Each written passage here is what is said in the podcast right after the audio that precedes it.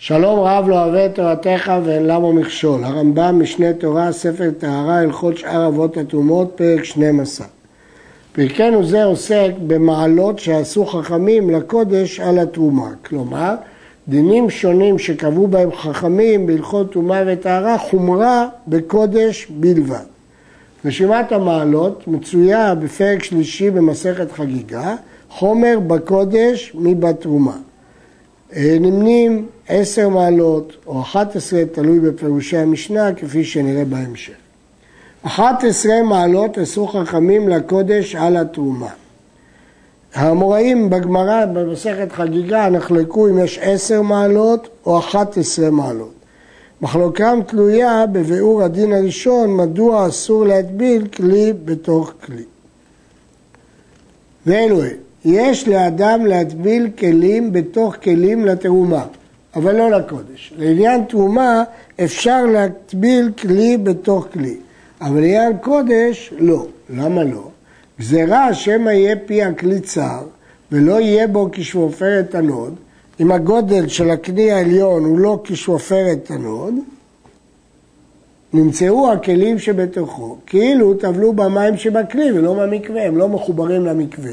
משפופרת הנוד, ולכן הם לא טבלו במקווה. במה דברים אמורים? כשהיה הכלי הגדול שיש בתוכו הכלים הטמאים טהור, אבל אם היה טמא, מתוך שעלתה לו טבילה כי הוא טמא וטבל במקווה, עלתה לכלים שבתוכו אפילו להשתמש בהם בקודש. אז כאן לא גזרו מעלה בקודש, כיוון שבין כך הכלי הוא טהור, כיוון שהכלי הוא טהור, אז לכן נתנו לו מעלה גם, ל... אה, לא נתנו לו מעלה לגבי הקודש. יש להעיר שכאשר אה, הכלי החיצוני טמא, אם הנקב הוא מלמעלה, מספיק שיהיה נקב כלשהו כדי שהטבילה תחשב גם ביחס לפנימי. אבל אם הנקב הוא מצידו, אז צריך שעופרת ענות, שזה שיעור עירוב מקוואות. גם אם הכלי החיצוני טמא. כלי שנטמעו אחוריו במשקים, לא נטמע תוכו. זה דין מיוחד בקודש, כבר למדנו אותו, שאם נטמעו אחוריו, לא נטמע תוכו, ולא בית הצבע שבעובי שפתו. קוראים לזה בית הצביתה או בית הצביעה. והמשכין שבתוכו בבית צביעתו טהורים, ושותה בו, ואינו חושש שמא יגרו משכין שבפיו מאחורי הכלי ויחזרו ויטמאו תוכו. במה דברים אמורים שכלי שנטמעו אחוריו לא נטמעו תוכו ולא בית הצביעה שבו בתרומה, אבל לקודש אם נטמעו אחוריו נטמע כולו. כל הדין של אה, תוך ובית הצביתה או בית הצביעה זה דווקא בתרומה אבל לא בקודש. בקודש אם נטמעו אחוריו במשקים נטמע כולו. הנושא את המדרס מותר לא לישא עמו תרומה כאחד. מעיקר הדין, אדם שנושא מדרס, מותר לו לשאת תרומה. מדוע? הואיל ואין הנושא נוגע בתרומה, ולא התרומה נוגעת במדרס, הרי היא טהורה. אם הוא רק נושא את התרומה ולא נוגע בה, והמדרס לא נוגע בתרומה, הרי היא טהורה. אבל לא הקודש, אף על פי שלא נגע בו. אם הוא נושא בצד אחד מדרס של זב ובצד שני קודש, הקודש נטמע. מדוע? בגלל מעשה שהיה. מה היה המעשה? מעשה היה באחד שנשא חבית של קודש, וטמאה במדרש שנשא עמה. הוא נשא על כתף אחת חבית של קודש, על כתף שנייה מדרס, וזה נגעו. כיוון שהם נגעו, באותה שעה גזרו שהנושא את המדרס לא יישא את הקודש. חומרה מעלה בקודש. זאת המעלה השלישית. ולא גזרו אלא במדרס עם הקודש כמעשה שהיה, כי ככה היה. ואם עבר ונסע הואיל ולא נגע בקודש, הרי הקודש טהור. בדיעבד, כיוון שזה רק גזירה, זה רק דין לכתחילה, אבל בדיעבד הקודש לא נטמע כתוצאה מהמדרס, זה רק דין לכתחילה שלא יישא את הקודש. בגדי אוכלי תרומה, אף על פי שהם טהורים ונזהרים מן הטומאות, הרי בגדיהם מדרס לקודש. זה חידוש גדול, שלמרות שבגדי אוכלי תרומה הם טהורים, וברור שמי שלבש אותם נזהר מאוד, אבל הוא נזהר רק יחסית לתרומה. אבל לגבי קודש, הזהירות לתרומה לא נחשבת כזהירות לקודש. אני רוצה להעיר שבגמרא במסכת חגיגה מתואר הסיפור בצורה קצת שונה. נקרא, מעשה באחד שהיה מעביר חבית של יין קודש ממקום למקום, ונפסקה רצועה של סנדלו, ונטלה והניחה על פי חבית, ונפלה לאוויר החבית ונטמאת. זה הסיפור שהיה, והסיפור הזה היה בקודש. הכסף משנה מקשה, שהרי הגמרא שם מביאה שלושה סיפורים שבעקבותיהם גזרו גזרות, ונחלקו התנאים האם לגזור כללית או רק כמעשה שהיה. בהלכות פרה פוסק רמב"ם גזירה דומה לגבי העברת מי חטאת בספינה שהיה מעשה וגילו כזית מת בקרקע הספינה ונטמעו המים ושם הרמב"ם פוסק שהגזירה היא לא כמעשה שהיה אלא כללית. כן מדוע פה הוא מתרד שזה רק כמעשה שהיה? התוספות על הגמרא מתרץ שגם מי שבדרך כלל סובר שהגזירה לא נגזרה אלא מעשה שהיה כאן יודע שגזרו רק על הקודש, כי קודש הוא חמור מתרומה, אז גזרו רק על הקודש. כלי שהוא מפוצל ולוחותיו וקורותיו מקושרות, כגון מיטה וכיוצא בה. אם נטמע וצריך להטבילו לתרומה, יש לו להטבילו כולו כאחד כשהוא מקושר. אנחנו מתייחסים לזה כאל כלי אחד. אבל לקודש זה מעלה אסור מתיר ומנגב, אם הכלי לח מנגבים את הלחות כי היא נחשבת כחציצה ולכן צריך לנגב אותה, שמא יש שם דבר חוצץ, הוא מטביל ואחר כך קושר. כלומר, אנחנו חוששים שהיה איזה לכלוך על הכלי שמהווה חציצה. אה, זאת מעלה. יש לציין שלדעת רש"י, מעלה זו אינה עוסקת בבגדים שמחוברים בכמה חלקים, אלא בבגדים שיש בהם קשרים שונים. אבל הרמב"ם לא העמיד כך, אלא העמיד בכלי שהוא מפוצל ולוחותיו וקורותיו מקושרים. גם זאת מעלה בקודש. מעלה נוספת, כלים הנגמרים בטהרה. אפילו היה עושה אותם תלמיד חכמים ונזהר בהם. הוא נזהר מאוד בעשיית הכלי כדי שהוא יהיה טהור. הרי אלו צריכים טבילה לקודש. לצורך קודש הם צריכים טבילה, כי תלמיד חכם שומר יחסית לתרומה, אבל לא לקודש. ואינם צריכים ערב שמש. אמנם הצריכו טבילה מדין חומרה, אבל לא ערב שמש. אבל לתרומה, משתמש בהם בלא טבילה, שהרי נעשו בטהרה. ומפני מה הצריכו טבילה לקודש? גזרה, משום רוק עם הארץ, שיגע בהם בשעת מלאכה ועדיין הולך, אחר שנגמרו.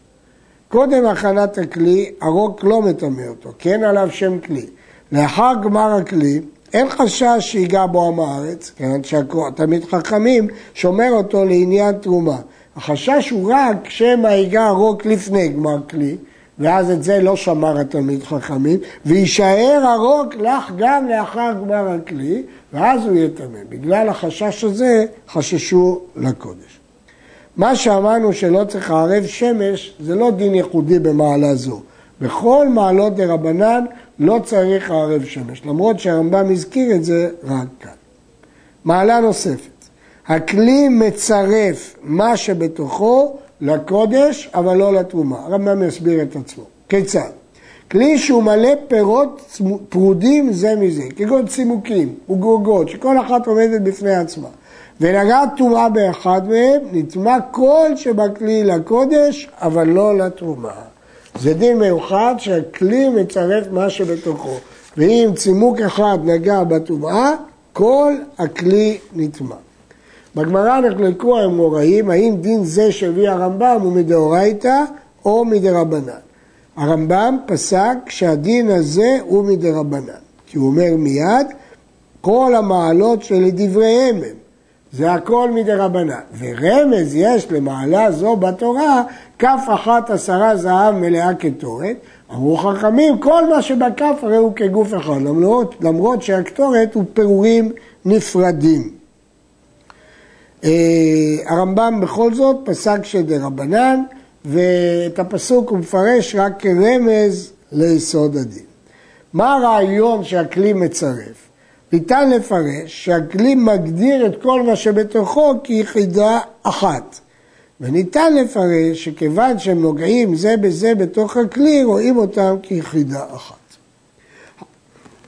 אפילו כלי שאין לו תוך, הוא משטח, מצרף מה שעליו לקודש, כגון שהיו צבורים הצימוקים האלה על גבי לוח או על גבי העור, אף על פי שאין הפירות נוגעים זה בזה. ובכן הרמב"ם מדגיש שהדין שכלי מצרף מה שבתוכו לא בגלל נגיעת הפירות, אלא כמו הדרך הראשונה שאמרנו, שהכלי מחשיב את כל מה שבתוכו לאחד. היו שני הציבורים בתוך הכלי, ודבר אחר ביניהם, ונטמע אחד משניהם. האם כאן הם מצטרפים או לא? אם היה הדבר שביניהם צריך לכלי, הכלי מצרפם, כי גם הוא צריך לכלי, ונטמע הכל. ואם אינו צריך לכלי, אז יש פה הפרדה בין שני הציבורים, לא נטמע אלא זה שנוגעה בו התרומה בלבד, כיוון שהאמצעי שביניהם מפסיק ולכן התרומה לא עוברת. הרייבד חולק על הרמב"ם ואומר שאותו אמצעי שנתן ביניהם אינו מפסיק חיבור שני החלקים, אלא הוא הציל את עצמו, כלומר שניהם טמאים והוא טהור. הרמב"ם מבין שהוא מפריד בין שני הציבורים ולכן גם הם טהורים. היו שני הציבורים בכלי, והציבור האחד מחובר למים שאחורי הכלי, ונגע טמא בציבור השני. נטבעו שניהם בצירוף הכלי, כי הכלי מצרף מה שבתוכו, ואין שום דבר שמפריד בין שני הציבורים. ונטמעו המים שאחורי הכלי, מחמת זה האוכל המחובר להם, כי הוא נטמע. אף על פי שהם אחורי הכלי. נגע הטמא במים שאחורי הכלי, נטמע האוכל המחובר להם. כי הטמא קימא את המים, ואז האוכל שמחובר למים נטמע, ומים הערימה השנייה, והדבר ספק אם נטמע האוכל השני בצירוף הכלי או לא נטמע מחמת הצירוף. כאן יש ספק, אה, הרמב"ם לא פסק פה של ספקא דרבנן לקולא, הוא השאיר את זה כספק. אוכל קודש שנטמע והניחו בכלי, ובתוך הכלי אוכל קודש אחר טהור ואין נוגעים זה בזה, הטהור בטהרתו והטמא בטומאתו. פה לא אומרים שהכלי מצרפם. למה? כי הטומאה לא באה אחרי שהציבור הזה היה בכלי, אלא שלכתחילה הוא טימא את הכלי. יש שאומרים שהוא הדין אם בתחילה הייתה חתיכה אחת בתוך הכלי ונטמעה ואחר כך הכניס חתיכה שנייה שפה לא נגיד שהכלי מצרף כי הכלי מצרף רק שתי חתיכות טהורות שאחר כך נטמעה אחת מהן ואז גם השנייה נטמעה. בת טבול יום ונגע באוכל הטמא יש בדבר ספק אם נפסל הטהור בחמת טבול יום מפני צירוף הכלי או לא נפסל. שלא נגע טבול יום, אלא באוכל ששבע מן הטומאה, ולא הוסיף לו כלום. כאן יש ספק, האם התווספה פה טומאה קלה של טבול יום, ושוב חוזר הדין שהכלי מצרף מה שבתוכו, ולכן גם הציבור השני טמא, או לא, חתיכה שנייה לא טמאה, מכיוון שהטבול יום נגע רק באוכל ששבע מן הטומאה. הרביעי בקודש פסול, גם זאת מעלה. אבל בתרומה טהור, כבר למדנו שבתרומה יש רק שלישי. וכן השלישי שבתרומה אם נגע במשקה קודש, הרי זה נטמע, כמו שביארנו, כי יש רביעי בקודש. והשלישי שבתרומה או שבקודש, אם נגע במשקה תרומה, לא פסלו, כי בתרומה יש רק שלישי ואין יותר. מוכח מהרמב"ם הזה שהדין של רביעי בקודש הוא דין דה רבנן ולא דין דאורייתא. מי שנטמאת ידו אחת ונגע בה בידו שנייה, או ביד חברו, פסל את השנייה, והרי היא כשלישי. כיוון שידיים שניות, והוא נגע ביד שנייה, הרי היד הפכה להיות שלישי. ואם הייתה ידו בלולה במשקה, אף על פי שלא נגע, נטמאת חברתה, וצריך להגביל את שתיהן, ואחר כך ייגע בקודש. לכן המעלה הזאת כוללת שני דברים. אחת, שהיד הטמאה מטמאת את היד הטהורה בנגיעה. שתיים, שאם היד רטובה היא מטמאת את השנייה אפילו בלא נגיעה.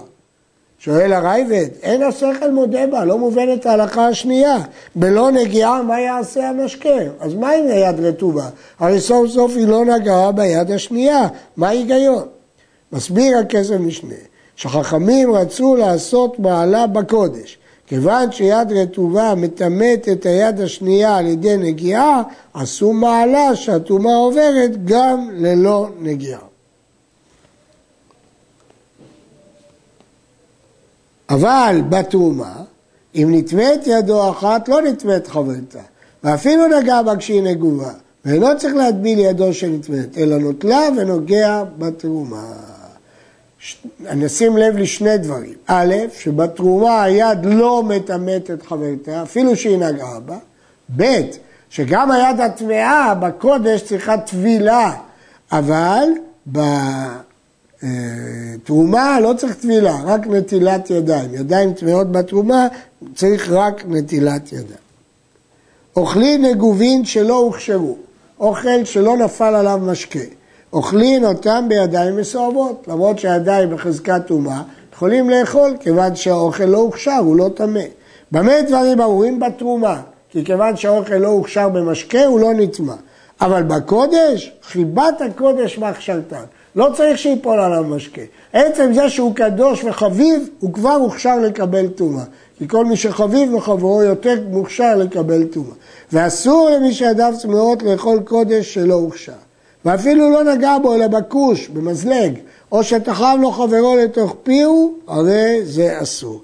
מי שידיו טמאות, גזרו עליו שהוא לא יוכל לאכול אוכלים של קודש, אפילו שלא הוכשרו, כיוון שיש מושג שנקרא חיבת הקודש. חיבת הקודש מכשירה.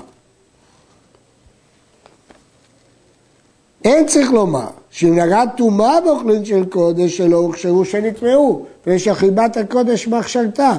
לא רק הידיים המסואבות, פשיטא שאם טומאה נגעה בהם נטמעו, כי למעשה מתייחסים לחיבת הקודש כאילו הם הוכשרו במשקים. במה דברים אמורים? לפסול האוכל עצמו ולאוסרו באכילה. אבל למנות בו ראשון ושני הרי זה ספק. לעניין מה אנחנו אומרים שחיבת הקודש מכשירתו, לעניין לפסול אותו. אבל לעניין למנות לו ראשון ושני זה ספק. כיצד? נגע אוכל זה שנטמע בלא הכשר. באוכל שני שהוכשר, הרי השני ספק, מפני שהראשון לא הוכשר, ויש ספק אם דבר שלא הוכשר יש לו כוח בגלל חיבת הקודש לעשות שני ושלישי. העונן, אחר שתם זמן ענינותו ומחוסר כיפורים, אחר שהביא כפרתו, אז לכאורה הם עכשיו טהורים לגמרי. בכל זאת יש מעלה, צריכים טבילה לאכילת הקודש. מצריכים אותם לטבול, אבל לא לתרומה. שהעונן והמחוסר כיפורים מותרים לאכול את התרומה. כבר עברה הענינות שלו, והמחוסר כיפורים בכלל אין לו איסור לאכול תרומה. גם העונן אין לו איסור לאכול תרומה, רק מעשר שני כתוב לו אכלתי בעונים ממנו ובקודש. אבל בתרומה אין איסור לעונן לאוכל, לאכול, וגם מחוסר כיפורים זה רק לקודש. אבל לקודש צריכים טבילה. ומפני מה הצריכו טבילה לקודש? הרי הם טהורים. שהרי עד עתה היו אסורים לאכול את הקודש. והסיחו את דעתם. כיוון שהם היו אסורים, אז הם לא נזהרו להישמר. ושמא נטמעו והם לא ידעו, כי הם לא נזהרו, כי הם ידעו שבטח אסור להם לאכול קודש. ולא עשו מעלה זו אלא לאכילה, בגלל ההסבר שהסברנו. אבל לנגיעה נוגעים בקודשים קודם טבילה. ומחוסר כיפורים שנגע בקודש פסלו, כמו שביארנו. אונן יכול לגוע לפני טבילה, אבל מחוסר כיפורים הוא פוסל. הרמב"ם בפירוש המשנה לחגיגה מסביר שישנו חילוק בין אונן למחוסר כיפורים. לעניין נגיעה מחוסר כיפורים פוסל את הקודש אם נגע בו, והאונן מותר לכתחילה ליגע. גם בהלכות מטמא משכב ומושב כתב, ויראה לי שמאחר שהיא מטמאה את הקודש, היא צריכה טבילה אחרת בסוף, ואחר כך תיגע בקודש. יש להעיר שהדברים לא מבוארים כל צורכה, כי בתחילה הוא כתב ולא עשו מעלה זו אלא לאכילה. אבל הנגיעה נוגעים בקודש, משמע שניהם, גם אונן וגם מחוסר כיפורים. ובהמשך ההלכה אומר שמחוסר כיפורים פסלו, כמו שהזכיר בהלכות מטמא משכב ומושב, וצריך עיון. שש מעלות הראשונות עשו אותן בין לקודש, בין לחולין שנעשו על טהרת הקודש. גם זה נתנו להם דין. בחמש האחרונות, שהם מן הכלי מצרף מה שבתוכו, מהלכה ז' שדיברנו על כלי מצרף הרובח הלאה, עשו אותם בקודש בלבד, אבל לא בחולין שנעשו על טהרת הקודש. אלא הרי בחמש אלו, לגבי חמשת המעלות האלה, דינם כחולין. לפיכך, חולין שנעשו על טהרת הקודש, הראשון טמא בהם, והשני פסול והשלישי טהור כחולין כמו שביארנו, כי לא עשו את המעלה של שלישי ורביעי בחולין שנעשו על טהרת הקודש. הרייבד חולק וסובר שגם בחולין שנעשו על טהרת הקודש יש דין של רביעי לתרומה. ערוך השולחן מסביר שבמעלות הראשונות יש חששות של תורה, לכן הם יותר חמורים. עד כאן.